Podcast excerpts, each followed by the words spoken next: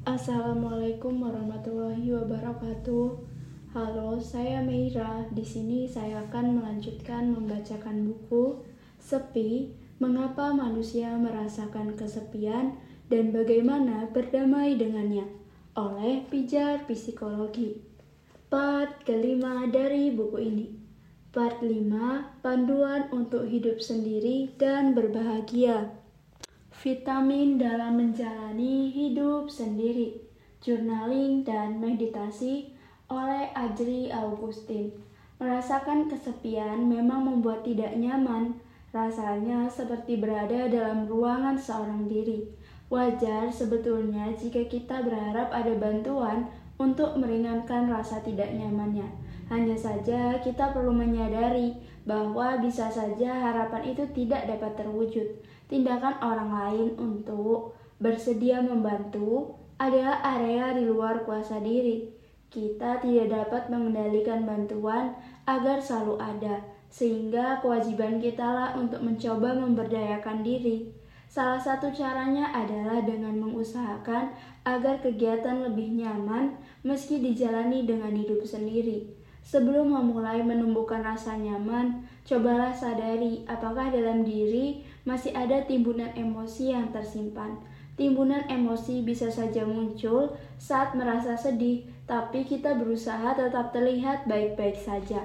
Semua beban, masalah disimpan, tidak diceritakan pada teman atau keluarga. Jika masih banyak timbunan emosi yang dipendam, maka kita perlu melakukan pembersihan terlebih dahulu. Ibaratnya, kita perlu mengeluarkan emosi yang dipendam agar diri lebih siap saat akan diberi nutrisi jiwa yang baik. Tentu tidak berarti kita bebas mengekspresikan emosi pada siapapun dengan cara apa saja. Salah satu alternatif cara ekspresi emosi yang sehat adalah dengan menulis. Cara menulis ekspresif terbukti mampu membantu mengembalikan kesehatan fisik dan mental bagi mereka yang rutin melakukannya. Menulis ekspresif dilakukan dengan menuliskan semua kejadian traumatis yang dialami selama kurang lebih 15-20 menit dalam kurun waktu 3-5 hari, dapat membantu menjernihkan timbunan emosi di dalam diri kita. Teknik menulis ekspresif ini dilakukan dengan journaling. Journaling, menulis, sejatinya memberikan ruang bagi pikiran dan perasaan untuk bersuara. Selama ini seringkali pikiran sangat aktif mengembara. Pikiran bersuara hanya di dalam benak, tidak diberi ruang untuk bersuara dan didengar. Rasa atau emosi yang dipendam atau tidak mampu disampaikan secara langsung lama-kelamaan dapat tak terbendung, sehingga memunculkan keluhan fisik. Selain itu, timbunan emosi yang tidak terekspresikan dapat membuat kemunculan emosi yang tidak mampu dikendalikan. Memberi ruang untuk diri bersuara dan belajar melakukan refleksi penting dilakukan agar diri tumbuh menjadi pribadi lebih sehat. Manusia bisa belajar melalui refleksi dari pengalaman yang dialaminya. Misal ketika kita ngebut naik sepeda kemudian jatuh dan berdarah, tentu ada rasa sakit yang dialami sehingga tidak nyaman. Melalui pengalaman itulah kita tahu bahwa jatuh akan menimbulkan rasa sakit. Refleksi atau pemaknaan terhadap peristiwa personal yang dialami oleh manusia inilah yang membuat diri belajar dan bertumbuh. Hanya saja seringkali pengalaman itu terlewat begitu saja. Menulis atau mencatat dalam buku menjadi salah satu cara untuk merefleksikan pengalaman kehidupan. Journaling adalah kegiatan menulis untuk mendokumentasikan apa yang dipikirkan, dirasakan, serta dilakukan. Isi dari jurnal bisa beraneka ragam, bergantung tujuan penulisan. Setidaknya ada 3 tujuan dalam proses journaling, yakni yang pertama, journaling sebagai media ekspresi emosi. Journaling sebagai media ekspresi emosi menggunakan konsep dasar menulis ekspresif, menuliskan pikiran dan perasaan terdalam terkait peristiwa yang dialami, terbukti secara signifikan menurunkan kesedihan pada orang dengan gangguan depresi. Selain itu, menulis secara ekspresif juga mampu mengurangi kecemasan. Contoh, Hari ini ingin marah dan berteriak. Semua seolah jadi runyam. Kenapa aku selalu ditinggalkan sendirian? Di tugas kelompok aku nggak pernah diajakin. Di rumah nggak diajak ngobrol. Semua sibuk sendiri. Kesel banget. Yang ada cuma bisa nangis terus. Dari kalimat singkat yang jujur dan penuh amarah itu, lanjutkanlah proses menulis sampai kurang lebih 15 menit, hingga akhirnya kita benar-benar tahu apa yang sebenarnya mengganggu pikiran dan emosi kita. Yang kedua, journaling sebagai sarana identifikasi kondisi diri. Menuliskan secara detail pikiran, perasaan, dan tindakan akan membuat kita mudah melakukan pengamatan terhadap kondisi diri. Mencatat emosi secara rutin dan memberikan skor juga dapat digunakan untuk mengamati perubahan dari waktu ke waktu. Hal ini sangat penting dilakukan, terutama pada mereka dengan permasalahan emosi atau gangguan mood. Contoh, 21 Maret 2021, jam 7:15. Peristiwa WhatsApp dan chat gak dibales. Pikiranku, pasti dia bakalan ninggalin aku. Aku nggak sebaik yang dia pengen. Aku pasti sendirian lagi nanti. Perasaanku, was-was, range-nya 8/10. Gelisah, range 9/10. Sedih, range-nya 7/10. Takut, range-nya 9/10. Yang kulakukan, mondar-mandir, pengen lari tapi nggak bisa, jadi akhirnya diam. Yang ketiga, journaling sebagai media refleksi dan afirmasi. Layaknya diri yang butuh cermin untuk berkaca, mental juga perlu media untuk mengetahui kondisinya. Refleksi atau bercermin secara mental dapat dilakukan dengan memaknai kembali proses yang telah dilewati. Kegiatan refleksi ini akan lebih mudah saat kita membaca dan memaknai kembali tulisan dalam jurnal. Menulis jurnal untuk tujuan afirmasi dilakukan dengan menuliskan penguatan positif pada diri.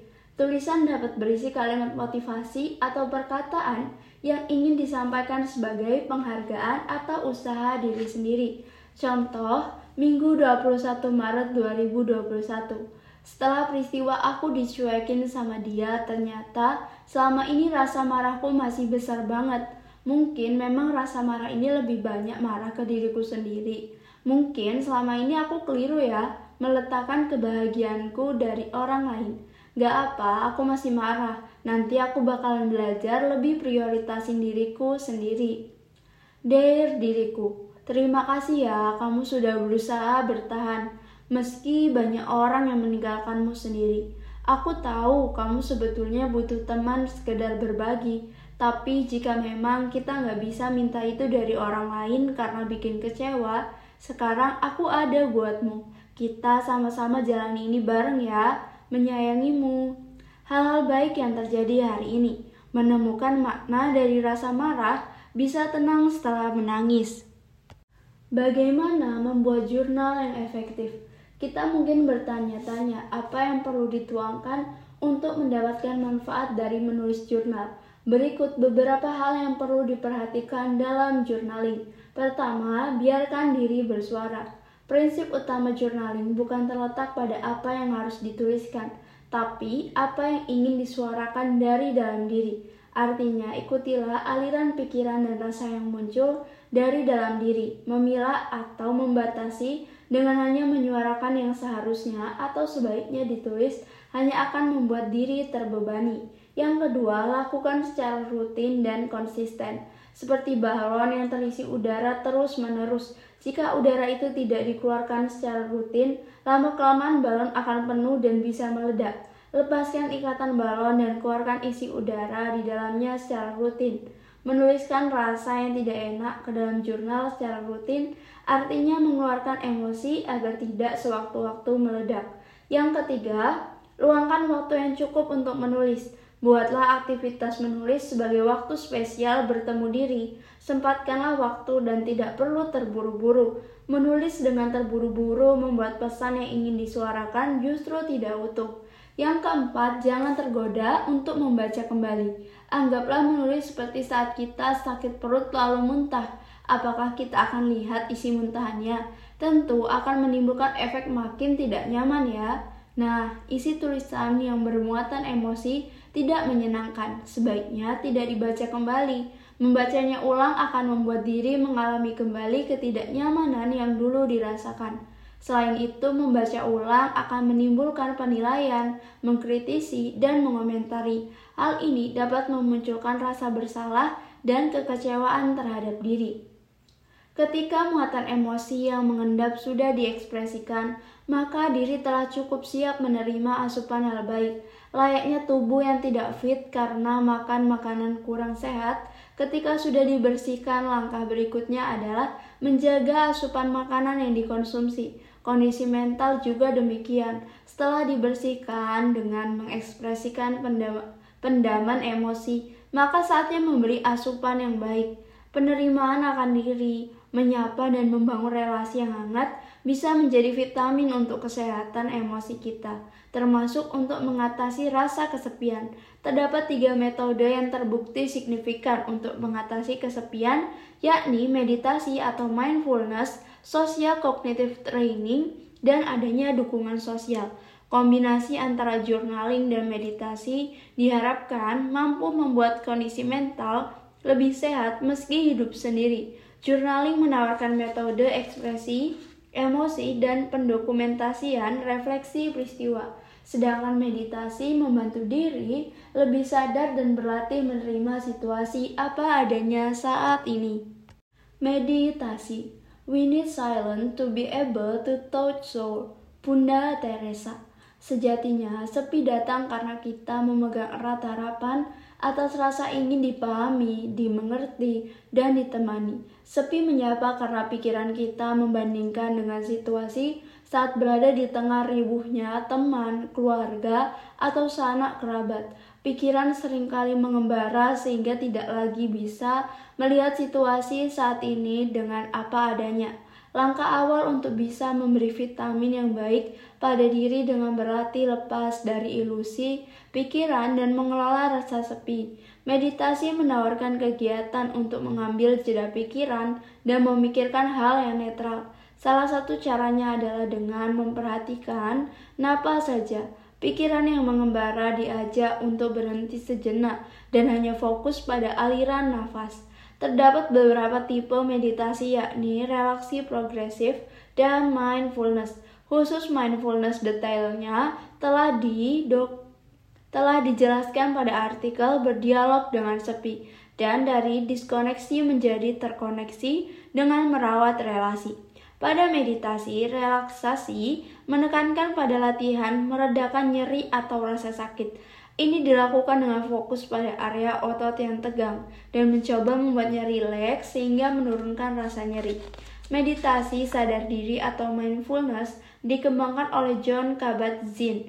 Mindfulness memiliki 3 kunci dalam penerapannya, yaitu current moment, situasi saat ini, awareness, kesadaran, acceptance, penerimaan. Kembali lagi, mindfulness mengajak kita berfokus pada kejadian di sini dan saat ini. Mindfulness membangun kesadaran akan pikiran, rasa, dan tubuh, serta penerimaan yang berarti tanpa penilaian atau penolakan atas setiap yang disadari.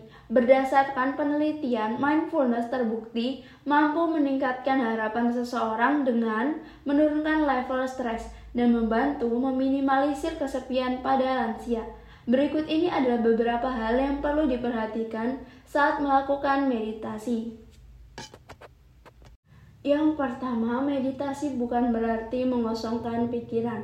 Akan sulit untuk membuat pikiran kosong karena otak adalah bagian paling aktif di dalam tubuh kita.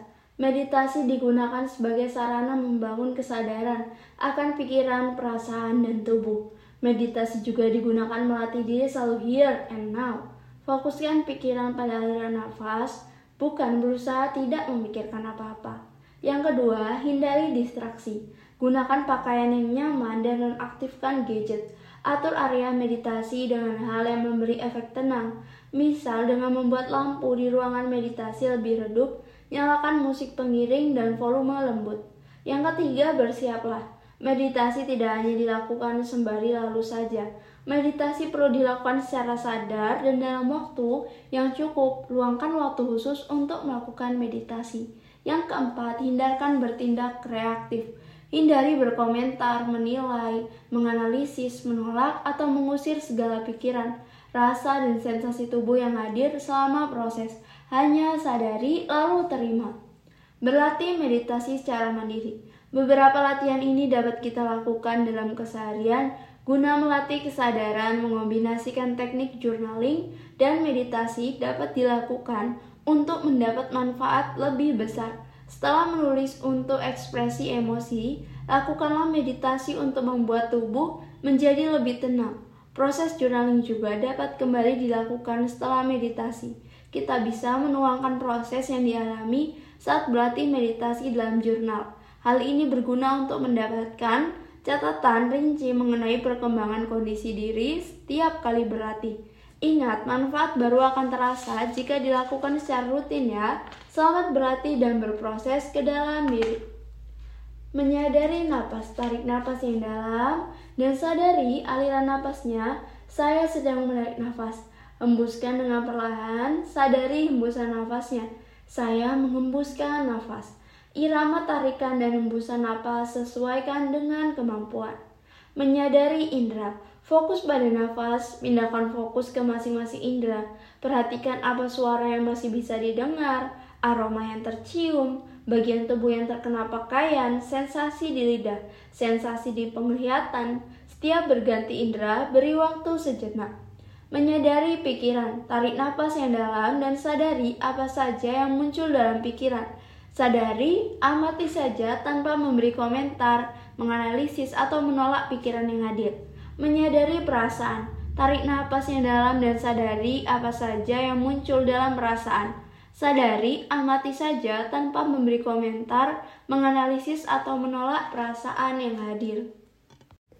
Mengubah ketergantungan sosial menjadi keterhubungan sosial dengan compassion oleh Mirza Muhammad Iqbal. Perasaan ingin merasa dimiliki, dihargai, dirangkul, didengarkan, serta dipahami oleh orang lain merupakan kebutuhan dasar manusia.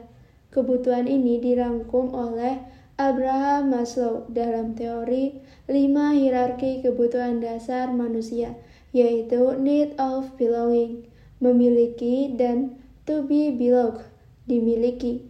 Need of belong dan to be belonged merupakan salah satu kebutuhan yang harus dipenuhi setelah kebutuhan fisik seperti makan, minum, dan tempat tinggal. Memahami orang lain dan menjalin hubungan yang saling menghangatkan ini sangat esensial. Perasaan hangat karena dimiliki dan dipahami sangat penting untuk menjaga kesehatan mental dan fisik setiap individu. Bahkan banyak penelitian membuktikan bahwa orang dengan hubungan yang sehat memiliki tingkat kebahagiaan yang tinggi. Sebaliknya, seseorang yang kurang memiliki ikatan sosial dengan orang lain menunjukkan beberapa masalah seperti kesepian, depresi, hingga kematian. Relasi manusia dan segala dinamikanya.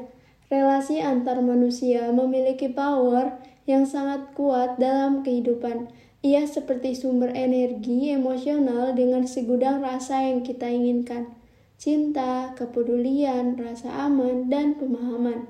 Apabila relasi manusia diibaratkan seperti sebuah bahan bakar, hati manusia akan selalu butuh bahan bakar tersebut untuk bisa terus menyala. Setiap individu mungkin akan menemukan orang yang mau memberikan bahan bakar untuk menjaga api di dalam hatinya terus menyala.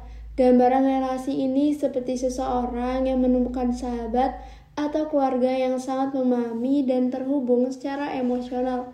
Mereka seakan sudah memiliki satu frekuensi yang sama untuk membicarakan berbagai macam hal. Namun terkadang kita juga akan menemukan orang-orang yang hanya bisa memberi sedikit bahan bakar. Misalnya, individu A dengan individu B bisa saling nyambung dalam berbicara ketika membahas topik psikologi, tapi tidak senada saat membahas soal politik. Terakhir, akan selalu ada orang-orang yang bahkan tidak mengobarkan bara kecil di dalam hati kita. Tidak memberikan bahan bakar yang mampu membuat mata kita berbinar saat berbincang, dan akhirnya kita merasa tidak bisa terhubung dengan orang ini. Orang ini bisa berupa siapa saja, misalnya keluarga yang tidak pernah mendengarkan aspirasi anak dan selalu memaksakan kehendak, teman yang kita rasa nggak nyambung atau beda frekuensi, atau orang-orang di sekitar yang membuat kita merasa tertolak dari lingkungan sosial. Sebagai manusia, kita memang tidak bisa memilih akan dilahirkan di keluarga dan lingkungan sosial seperti apa. Tapi kita bisa memilih akan terkoneksi dengan siapa. Banyak sekali orang di luar sana yang terlahir dalam lingkungan yang alih-alih mengobarkan bara apinya, malah membuatnya semakin padam. Lingkungan yang tidak sehat ini bisa berdampak pada krisis kepercayaan seseorang terhadap orang lain. Luka yang membekas tersebut merasa ditolak, tidak dihargai, dan tidak dipahami, membuat seseorang sulit membuka hati untuk menerima bahan bakar. Pada akhirnya, luka ini bisa mempengaruhi individu dalam menjalin relasi dengan pasangan maupun orang terdekat. Kesulitan mempercayai orang lain dapat menimbulkan rasa tidak aman yang cukup intens dalam sebuah hubungan. Sebagai akibatnya, seseorang cenderung menjaga hubungan tersebut dengan sungguh-sungguh, bahkan berlebihan saat menemukan satu orang yang ia percaya bisa mengisinya dengan bahan bakar. Hal ini justru menjadi masalah tersendiri yang bisa mempengaruhi kualitas relasi. Contoh paling sederhana yang bisa ditemui, perasaan posesif, overprotective, dan pikiran irasional yang kerap muncul terkait kesetiaan pasangan. Ia merasa bahwa hanya pasangan atau orang terdekatnya lah yang bisa memenuhi kebutuhan emosionalnya. Bahkan seringkali ia minta bahan bakar terlalu banyak dan membuat keduanya letih secara mental. Terhubung bukan tergantung. Terkoneksi dengan pasangan atau orang terdekat tidak harus menjadi ketergantungan. Menganggap bahwa hanya satu orang tersebutlah yang bisa menghapuskan rasa kesepian dalam diri kita pun adalah hal yang perlu kita pikirkan lagi matang-matang. Sebab setiap orang pasti akan memiliki masa kesendiriannya pada suatu titik. Kita perlu mempelajari sikap keterbukaan diri terhadap beragam relasi. Karena pada akhirnya kita tidak bisa bergantung pada satu orang sebagai sumber melepaskan diri dari kesendirian atau untuk memenuhi ekspektasi diri terhadap relasi yang kita miliki. Keterbukaan diri diawali dari kemauan untuk menerima segala kemungkinan, baik dan buruk dalam hidup kita. Seperti layaknya awal dari berpikir kritis adalah menyadari bahwa diri kita juga bisa salah. Dengan menggunakan analogi api dan bahan bakar di atas, seseorang bisa lebih memahami jenis-jenis hubungan yang dimiliki. Sebab ketidaksiapan kita terhadap realitas, hubungan yang tidak sesuai harapan, inilah yang menimbulkan kesalahan cara pandang terhadap relasi sosial. Melalui analogi ini pula kita bisa memahami bahwa rasa tidak aman, insecurity, sebenarnya tidak datang dari orang lain, tapi dari ketakutan kita untuk ditinggalkan, merasa ditolak, dan tidak dipahami. Panduan menghadapi insecurity, rasa tidak aman dalam sebuah relasi. Menggantungkan rasa aman, security, pada orang lain justru adalah penyebab rasa tidak aman, insecurity itu sendiri. Setiap kita mengizinkan orang lain mendikte semua pemikiran kita, bentuk fisik kita, atau bagaimana seharusnya kita berperilaku, justru akan memberikan bensin pada rasa tidak aman. Kita mungkin pernah merasa tidak berguna, tidak menarik, tidak cukup pintar, atau hal-hal negatif lain yang membuat kita tidak nyaman. Perasaan tidak nyaman ini berawal dari pandangan kita yang terlalu fokus pada kelemahan dibandingkan pada hal positif yang bisa kita lakukan. Misalnya, saat seseorang merasa tidak cukup baik, ia cenderung mencari validasi atau pengakuan dari orang lain sebagai pembenaran bahwa dirinya tidak seburuk yang dia kira. Namun, bagaimana jika respon orang lain itu tidak sesuai dengan pembenaran yang kita harapkan? Maka, kita perlu sejenak berkontemplasi bahwa hal yang paling kita butuhkan dalam hidup ini untuk merasa aman sebenarnya adalah diri kita sendiri. Kita hanya perlu lebih mengapresiasi pengalaman-pengalaman yang telah kita lewati, persoalan-persoalan besar yang mampu kita lewati, dan mulai mencintai diri kita secara utuh, baik kekurangan dan kelebihan. Dengan begitu, kita tidak akan menjadi ketergantungan oleh rasa aman yang diciptakan oleh orang lain. Rasa aman bisa dimaknai sebagai kontrol terhadap diri sendiri dan lingkungan sosial yang ada. Seburuk apapun lingkungan atau misalnya hubungan pertemanan yang dimiliki, tentunya tidak akan menjadi permasalahan besar jika kita memiliki kontrol diri yang kuat.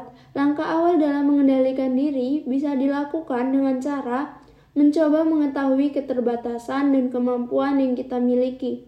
Setelah mengetahui keterbatasan diri, kita lebih menyadari sumber stresor yang ada. Apakah Mihaly ingin menghindari stresor sebagai upaya pencegahan atau mengelola stres dengan cara yang dikuasai secara fisik dan emosi? Sebagai contoh, dalam sebuah hubungan pertemanan yang tidak sehat, seseorang bisa memilih untuk menjauh dari lingkungan tersebut atau mencoba mengelola emosi untuk memahami pola hubungan tersebut. Intinya, fokus kepada pengendalian ekspektasi bahwa diri dan relasi kita juga punya kekurangan dan itu tidak masalah. Pada akhirnya, hal yang paling kita butuhkan untuk mengelola emosi dari ketergantungan sosial dan perasaan kesepian, tertolak, atau tidak diterima, ini adalah pemahaman yang mendalam terhadap diri sendiri. Compassion menjadikan ikatan sebagai dukungan sosial. Kita mengenal 3 istilah yang umum terkait perasaan iba, simpati, empati, dan compassion. Iba adalah perasaan kasihan terhadap orang yang mengalami hal buruk. Simpati adalah perasaan belas kasih terhadap orang lain yang mengalami hal buruk. Empati adalah kemampuan untuk memahami perasaan orang lain sejalan dengan memberikan respon yang tepat. Sedangkan compassion lebih dari ketiganya. Ia adalah pemahaman mendalam akan penderitaan orang lain beserta keinginan untuk meringankannya. Seseorang dikatakan memiliki compassion apabila ia berupaya mengatasi penderitaan dan memenuhi kebutuhan seseorang melalui tindakan sadar dan rasional untuk mengurangi rasa sakit. Dengan menerapkan compassion kepada orang lain dan diri sendiri, kita akan membangun kualitas relasi sosial yang sangat kuat. Secara langsung, ikatan yang kuat tersebut akan menjadi kekuatan dan dorongan sosial bagi diri kita. Dukungan sosial yang dibentuk dengan compassion ini lalu membentuk keberanian yang kita butuhkan dalam diri sendiri. Keberanian ini kemudian menjadi modal utama dalam menghadapi segala tantangan hidup. Sebagai contoh, seberat apapun masalah hidup yang kita alami, kita punya keluarga atau orang terdekat yang bisa saling mengerti perasaan terdalam kita. Mereka tidak hanya bersimpati, tapi juga berusaha sekuat tenaga untuk membantu keluar dari masa kelam kita. Dan begitu juga sebaliknya. Ikatan yang kuat dan sehat semacam ini adalah gambaran ideal bagi setiap orang untuk terhindar dari perasaan tidak berdaya, ditinggalkan, kesepian, dan perasaan-perasaan kelam lainnya. Alangkah indahnya membangun ikatan sosial yang sehat di tengah-tengah dunia yang selalu mengecewakan, menekan, dan menolak kita. Pada akhirnya, ikatan sosial dengan penuh compassion ini adalah sebuah cara ampuh untuk tetap merasa terkoneksi secara sosial tanpa mencemaskan hal-hal buruk yang ada di luar sana. Flow menikmati kesendirian tanpa merasa sepi dengan passion dan hobi. Menurut Anisa Jurianti, dari tulisan-tulisan sebelumnya, kita paham bahwa kesepian tidak selalu soal kesendirian. Kesepian mengacu pada keadaan mental yang negatif dan perasaan terisolasi secara sosial yang subjektif. Sementara kesendirian adalah keadaan fisik yang objektif yang ditandai absennya keberadaan orang lain. Seseorang dapat merasakan sepi di tengah keramaian karena kehilangan konektivitas dengan lingkungan sosialnya. Sebaliknya, seseorang dapat menikmati kesendirian tanpa merasakan kesepian maupun emosi negatif lainnya. Meski demikian, tidak dapat dipungkiri bahwa kesendirian dapat memicu rasa sepi. Tidak heran selama lockdown atau isolasi, jumlah orang yang mengalami kesepian semakin meningkat. Penemuan dari Badan Statistik Nasional Inggris menyebutkan, seseorang yang hidup sendiri tanpa adanya teman bicara 10 kali lebih mungkin untuk merasakan kesepian. Intervensi untuk menangani kesepian berbentuk aktivitas dengan kontak sosial seperti volunteering, bergabung di klub buku, dan mengikuti webinar dan workshop sudah umum dilakukan. Namun di masa pandemi, tantangannya adalah menghadapi kesendirian dengan meminimalisir emosi negatif yang mungkin timbul tanpa kontak sosial. Flow keterlibatan utuh dalam aktivitas. Studi di masa pandemi menunjukkan salah satu intervensi untuk mengatasi kesepian dapat dilakukan dengan melakukan aktivitas hingga mencapai suatu pengalaman optimal yang memuaskan. Momen ini disebut juga fase flow. Flow didefinisikan sebagai pengalaman menyenangkan yang terjadi akibat adanya keterlibatan utuh pada sebuah aktivitas. Keterlibatan ini membuat seseorang tenggelam dalam aktivitas yang dialaminya, sehingga lupakan waktu dan tempat.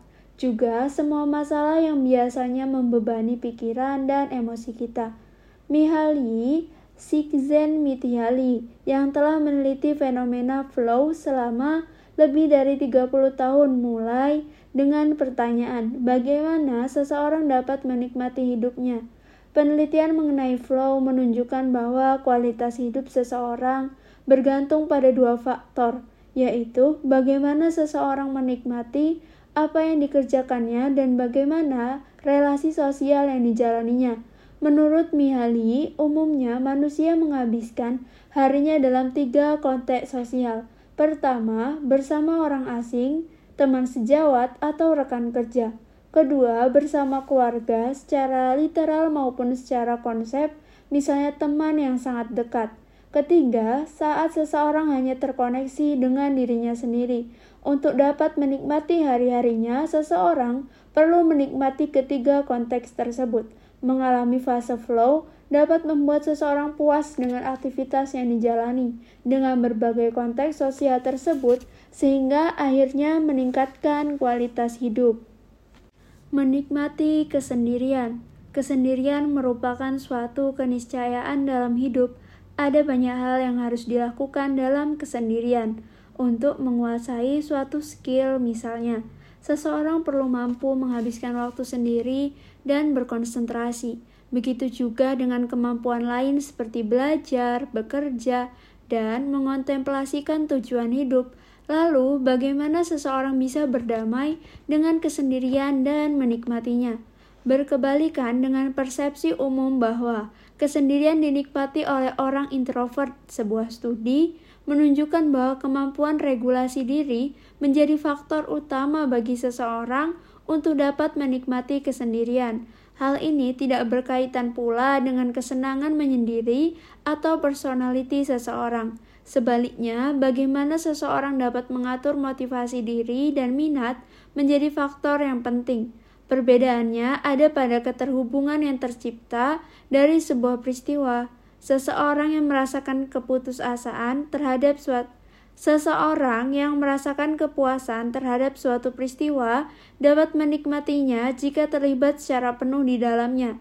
Selaras dengan penuhan ini, kita dapat berusaha memberi ruang pada diri untuk mengontrol dan memilih dengan mendesain aktivitas yang memberikan pengalaman optimal. Ada beberapa hal yang dapat menjadi panduan bagi kita untuk mendesain aktivitas yang mengizinkan fase flow hadir dalam aktivitas tersebut. Atensi utuh. Atensi adalah mekanisme otak saat menerima dan memproses informasi dan sifatnya terbatas. Artinya, atensi tidak dapat terus-menerus dicurahkan. Karena keterbatasan ini, kita harus pandai mengaturnya. Karena atensi tidak akan hadir secara cuma-cuma. Atensi secara penuh menjadi sesuatu yang esensial bagi seseorang untuk dapat terlibat dan mengalami suatu peristiwa secara utuh. Pikiran yang terbagi-bagi membuat kita tidak bisa terlibat utuh saat mengerjakan sesuatu. Untuk mengalami perasaan bahagia, terinspirasi, atau sedih pun, kita perlu mengalokasikan atensi untuk fokus pada keadaan diri. Bahkan suatu kegiatan yang tampaknya santai seperti melamun dibutuhkan konsentrasi yang kuat untuk merangkai imajinasi. Jika tidak fokus, seseorang tentu tidak akan bisa menikmati lamunannya. Secara fisik, energi juga dibutuhkan untuk mengalokasikan atensi pada suatu hal. Untuk melakukan sesuatu, terkadang atensi perlu dialokasikan dengan susah payah. Dalam penelitian mengenai flow, Mihaly mendapati bahwa orang yang mengalami fase flow berada dalam kondisi yang sangat fokus yang disebut effortless attention. Saat itu, seseorang tidak perlu bersusah payah untuk mengalokasikan atensinya pada suatu aktivitas, bahkan merasa ringan saat menjalaninya. Dalam menjalani suatu aktivitas, terkadang pikiran kita tidak berada di tempat, asyik melompat dari satu pikiran ke pikiran lain, sehingga tidak merasakan here and now. Jika begitu, sulit rasanya untuk menikmati pekerjaan tersebut, bahkan jika hal itu adalah hal yang menyenangkan. Contohnya saja, kita menikmati nongkrong bersama teman, tapi separuh pikiran kita memikirkan perjalanan pulang yang mungkin macet, atau merasa bersalah karena ada pekerjaan yang tenggatnya tak lama lagi. Atensi yang terpecah menyebabkan konflik dalam diri yang berujung pada perasaan tidak puas dengan aktivitas yang dijalani. Atensi utuh atau fokus merupakan salah satu hal yang diperlukan untuk mencapai pengalaman yang optimal dari sebuah aktivitas. Fokus merupakan sebab rasa hadir dan yang pada akhirnya menuju pengalaman optimal yang membuat kita terlibat penuh dengan suatu aktivitas. Dengan fokus penuh terhadap terdistraksi, dengan fokus penuh tanpa terdistraksi, kita mengizinkan fase flow untuk mengalir ke dalam aktivitas yang sedang dijalani. Meskipun begitu, fokus saja tidak cukup untuk mengantarkan kita kepada fase flow. Flow dapat tercapai ketika atensi kita berhasil bertahan secara berkala dalam suatu aktivitas. Masih ada beberapa kondisi yang diperlukan pada suatu aktivitas agar memungkinkan atensi kita berkelanjutan dan memasuki fase flow. Target yang jelas, aktivitas terstruktur, dan feedback. Flow cenderung muncul ketika seseorang menjalani aktivitas dengan target yang jelas. Tidak cukup hanya dengan target yang jelas, Mihaly menekankan pentingnya untuk memiliki aktivitas terencana untuk mencapai tujuan tersebut. Tidak sekedar target sebuah peristiwa secara umum, tapi langkah-langkah kecil yang memiliki target jelas untuk menuju tahap berikutnya. Sebagai contoh, seseorang yang belajar piano tidak cukup hanya mempunyai target menguasai sebuah lagu sekaligus dalam waktu 15 menit. Atensi dapat dipertahankan apabila seseorang mencoba untuk fokus menguasai bagian demi bagian, sehingga seiring waktu ia mampu memainkan lagu secara utuh dan menikmatinya tanpa khawatir akan salah di bagian-bagian tertentu. Saat tidak ada target yang jelas, fokus seringkali berlarian dari satu hal ke hal lainnya yang berujung pada ketidakpuasan akan sebuah aktivitas. Selain tujuan yang jelas, kita juga perlu mendapatkan umpan balik secara langsung dan spontan atau disebut juga immediate feedback. Saat permainan piano kita salah, nada yang sumbang merupakan feedback yang langsung dapat kita terima, sehingga kita bisa mengoreksi permainan piano kita dan juga akhirnya bisa memainkannya dengan indah. Begitupun dengan menari, misalkan ketika seseorang belajar tari, ia akan belajar langkah demi langkah dan menyesuaikan gerakannya dengan musik.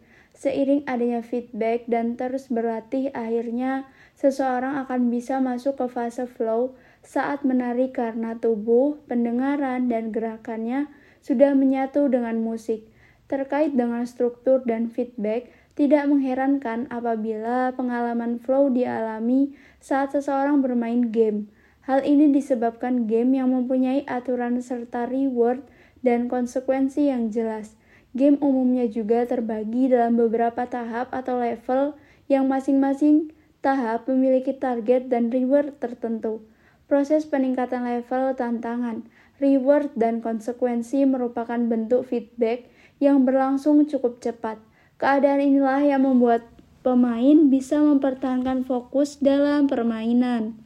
Sebagai catatan, flow umumnya hadir di suatu aktivitas yang memiliki kompleksitas dan struktur. Untuk itu, seseorang membutuhkan energi yang cukup untuk menjalani aktivitas ini. Apabila seseorang lelah, khawatir berlebihan, maka ia akan sulit untuk mempertahankan konsentrasi dan melampaui target-target yang ada pada sebuah aktivitas untuk mencapai fase flow. Kontrol keseimbangan antara skill dan tantangan. Agar bisa masuk ke dalam ranah flow, seseorang perlu memiliki motivasi intrinsik yang membuatnya ingin melakukan sebuah aktivitas. Flow dilaporkan pada aktivitas yang membuat seseorang aktif dibandingkan aktivitas yang bersifat pasif. Aktivitas aktif ini misalnya belajar, menyetir, berkebun, menjalani hobi, dan bersosialisasi. Sementara aktivitas pasif adalah aktivitas yang tidak memiliki tantangan yang jelas dan tidak membutuhkan skill tertentu seperti mengonsumsi media, menonton TV, dan membaca berita, serta bersantai. Salah satu elemen penting yang dapat membuat seseorang bertahan dalam satu aktivitas adalah adanya sense of control. Perasaan memiliki kontrol dapat diperoleh apabila tantangan yang ada dalam aktivitas tersebut seimbang dengan skill yang kita miliki. Suatu aktivitas harus memiliki tantangan cukup yang membuat kita merasa tertantang untuk mencapai target. Tantangan harus tidak terlalu mudah sehingga kita tidak merasa bosan, tapi juga tidak terlalu sulit dan melampaui skill yang kita miliki. Saat menyetir misalnya, meskipun sudah biasa menyetir, tapi keadaan di jalan akan selalu dinamis dan membutuhkan kemampuan untuk menanggapi tantangan tersebut. Faktor eksternal tersebut menuntut untuk terus berkonsentrasi dan fokus saat menyetir, sehingga atensi kita bisa terus berlanjut untuk berada dalam fase flow. Fase flow biasanya tidak muncul pada awal-awal suatu aktivitas. Dalam penelitian Mihaly, responden remaja umumnya mengakui bahwa kegiatan aktif dan terstruktur seperti bermain basket, bermain piano, bersepeda, lebih menyenangkan daripada menonton televisi atau berjalan-jalan tanpa tujuan yang jelas di mal. Hanya saja perlu motivasi yang besar untuk memulai aktivitas tersebut. Selain itu, butuh waktu hingga akhirnya seseorang dapat mengalami pengalaman optimal. Hidup seimbang dan terhubung dengan flow.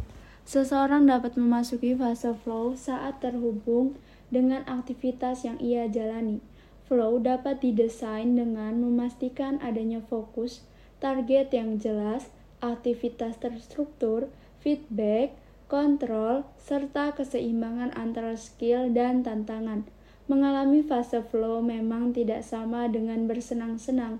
Contohnya, saat melakukan operasi dan berkonsentrasi secara penuh. Seorang dokter sama sekali tidak bersenang-senang, tapi bisa mengalami fase flow. Setelah mengalami fase flow, responden dilaporkan mengalami peningkatan emosi positif yang bernilai negatif dengan perasaan kesepian. Emosi positif ini juga mendorong seseorang untuk lebih berani menghadapi dunia dan mengeksplorasi lingkungannya. Kesendirian merupakan tantangan tersendiri untuk dihadapi bagi sebagian orang.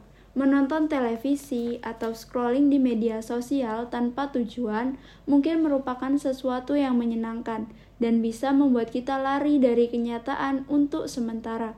Namun, menurut Mihaly, aktivitas tersebut biasanya meninggalkan residu berupa ketidakpuasan setelahnya. Sebaliknya, mengalami flow meningkatkan self-esteem. Seseorang yang sifatnya tidak sesaat, tapi menambah suatu nilai dalam diri. Jika kita bisa menemukan aktivitas yang menyenangkan untuk kita dan bisa mengalami fase flow dari aktivitas tersebut, tentunya kesendirian akan menjadi hal yang tidak lagi menyedihkan.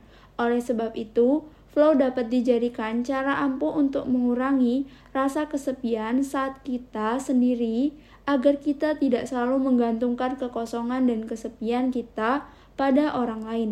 Akan tetapi perlu disadari juga bahwa sebagai manusia kita tidak bisa terus-menerus sendiri apabila sudah berhasil mendesain aktivitas flow dalam kesendirian. Penting bagi kita untuk menikmati konteks sosial lain di kehidupan. Menariknya flow sering dialami ketika seseorang melakukan aktivitas sosial seperti bercakap-cakap dengan tetangga atau berbicara dengan orang asing di suatu pertemuan. Sebab ketika berinteraksi dengan orang lain, atensi kita otomatis terstruktur oleh adanya tuntutan respon dari luar. Berinteraksi dengan orang lain membutuhkan interpersonal skill dan memiliki tantangan yang kompleks. Kita perlu mengatur suara, nada, kata-kata untuk membuat impresi yang baik. Semakin intim suatu hubungan, maka tantangan dan skill yang dibutuhkan akan semakin besar. Oleh karena itu, penting bagi kita membangun hubungan yang real dengan percakapan yang menyenangkan dan bermakna. Meningkatkan kualitas hidup dapat dimulai dengan terhubung dengan diri saat masuk ke fase flow. Kita bisa masuk ke fase flow dengan memulainya dari aktivitas yang memang kita sukai atau merupakan hobi. Setelah kita rasanya flow, kita bisa menikmati waktu kita dengan aktivitas-aktivitas sehari-hari yang tampaknya biasa saja seperti beres-beres kamar atau mencuci piring. Setelah kita tahu caranya menikmati kesendirian dengan aktivitas-aktivitas tersebut, harapannya kita bisa melangkah keluar dengan emosi positif yang telah kita bangun, kemudian menikmati dan terhubung dengan dunia yang lebih luas. Menyadari sepi sebagai ruang pertumbuhan yang perlu dirayakan oleh Anggrek Lika Crestaria Ning Widi. Bagaimana kita menyambut rasa sepi yang singgah dalam relung hati? Sepi, sendiri, dan sunyi cenderung hanya dimaknai sebagai ruang kosong yang penuh kepungan rasa tidak nyaman. Kehadirannya jarang dikaitkan dengan kebahagiaan dan emosi positif lainnya.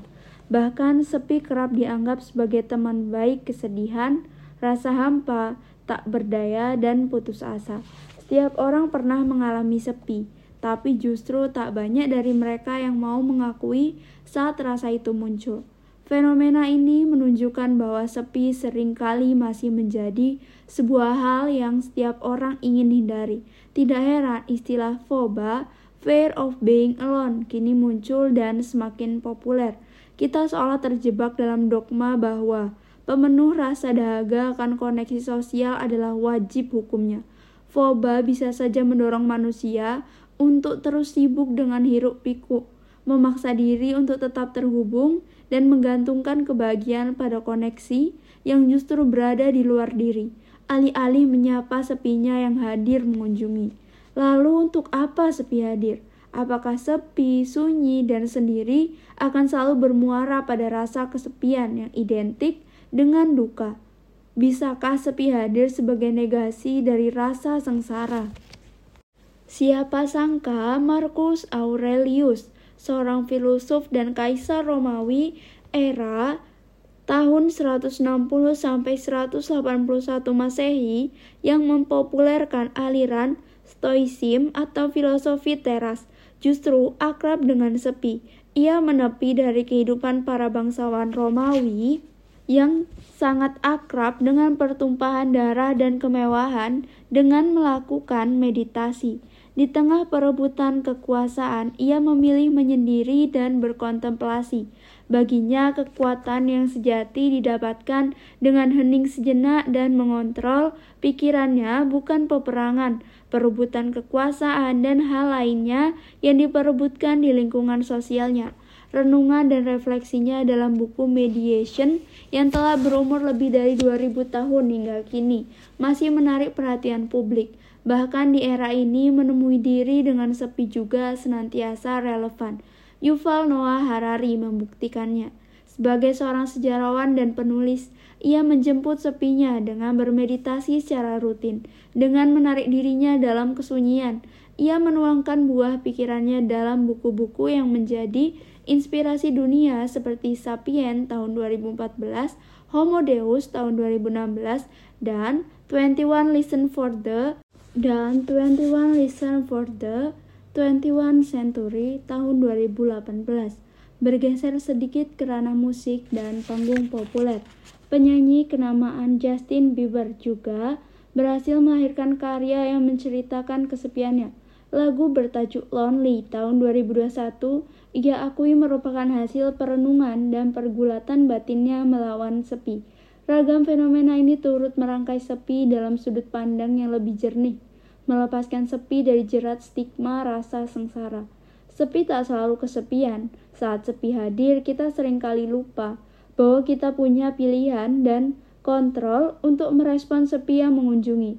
Terlalu dalam kesepian, lonelines yang menyesakkan dada atau dengan sadar mengambil kesempatan untuk mengasihi diri dalam kesendirian.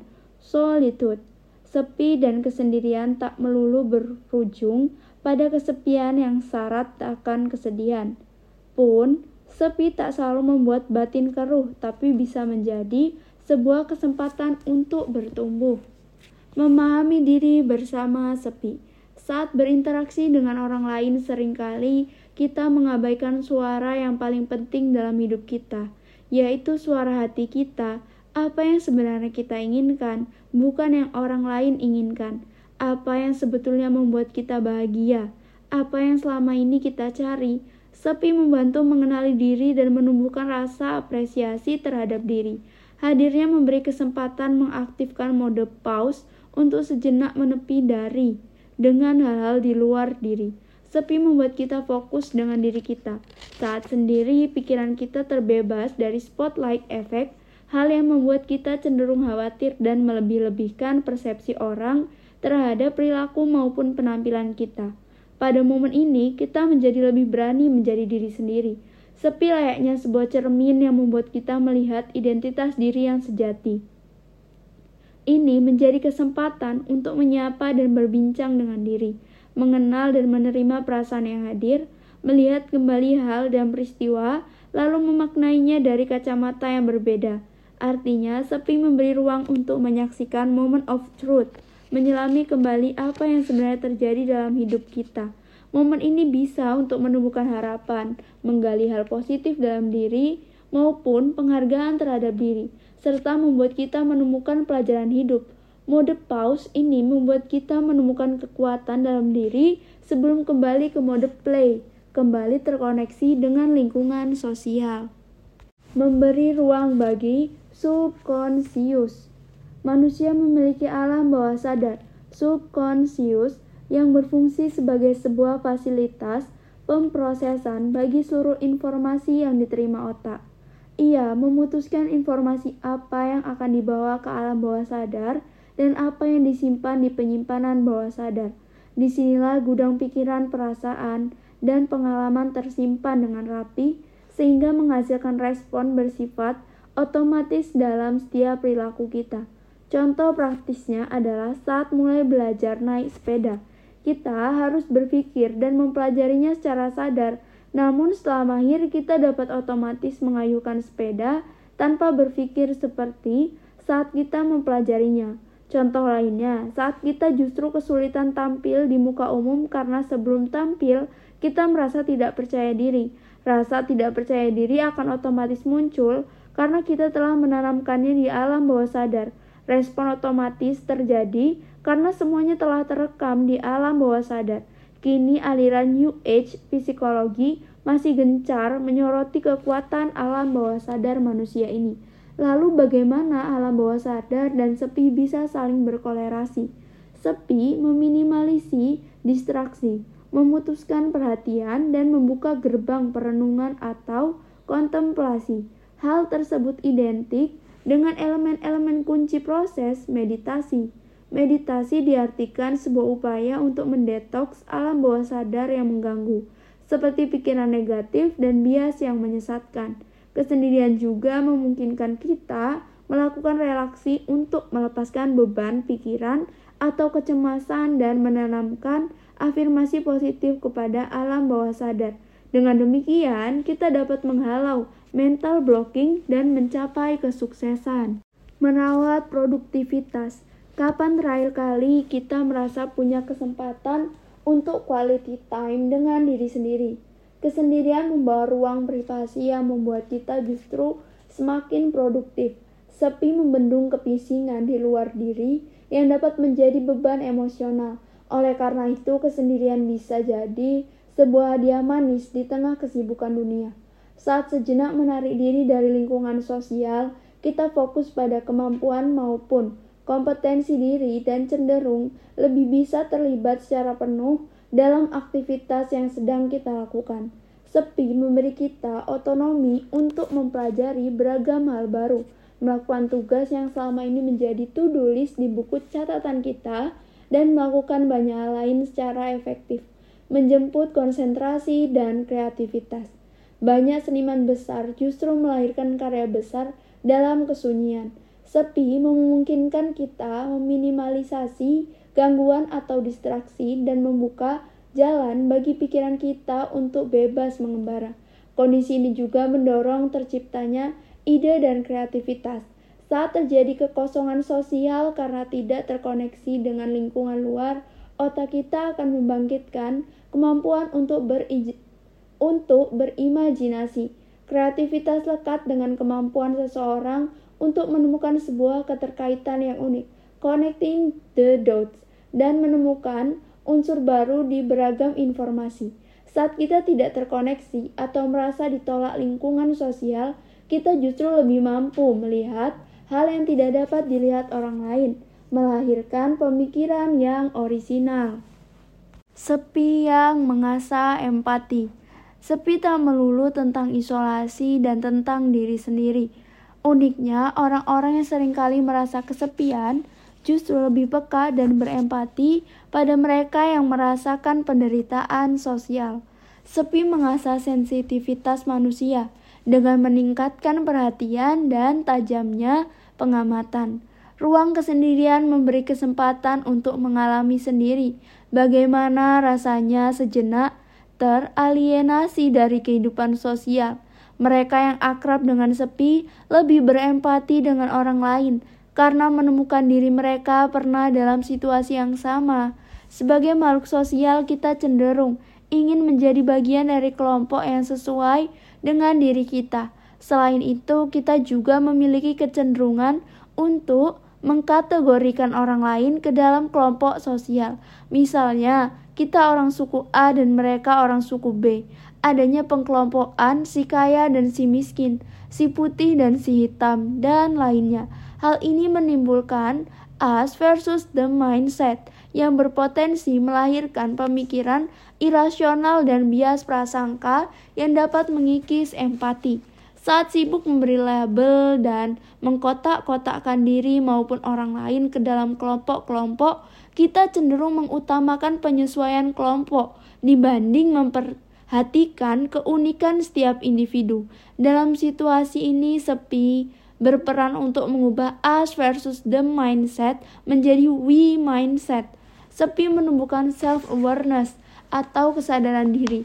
Kondisi ini membantu kita menyadari bahwa setiap individu layak dihormati dan setara terlepas dari siapa dia dan dari mana dia berasal.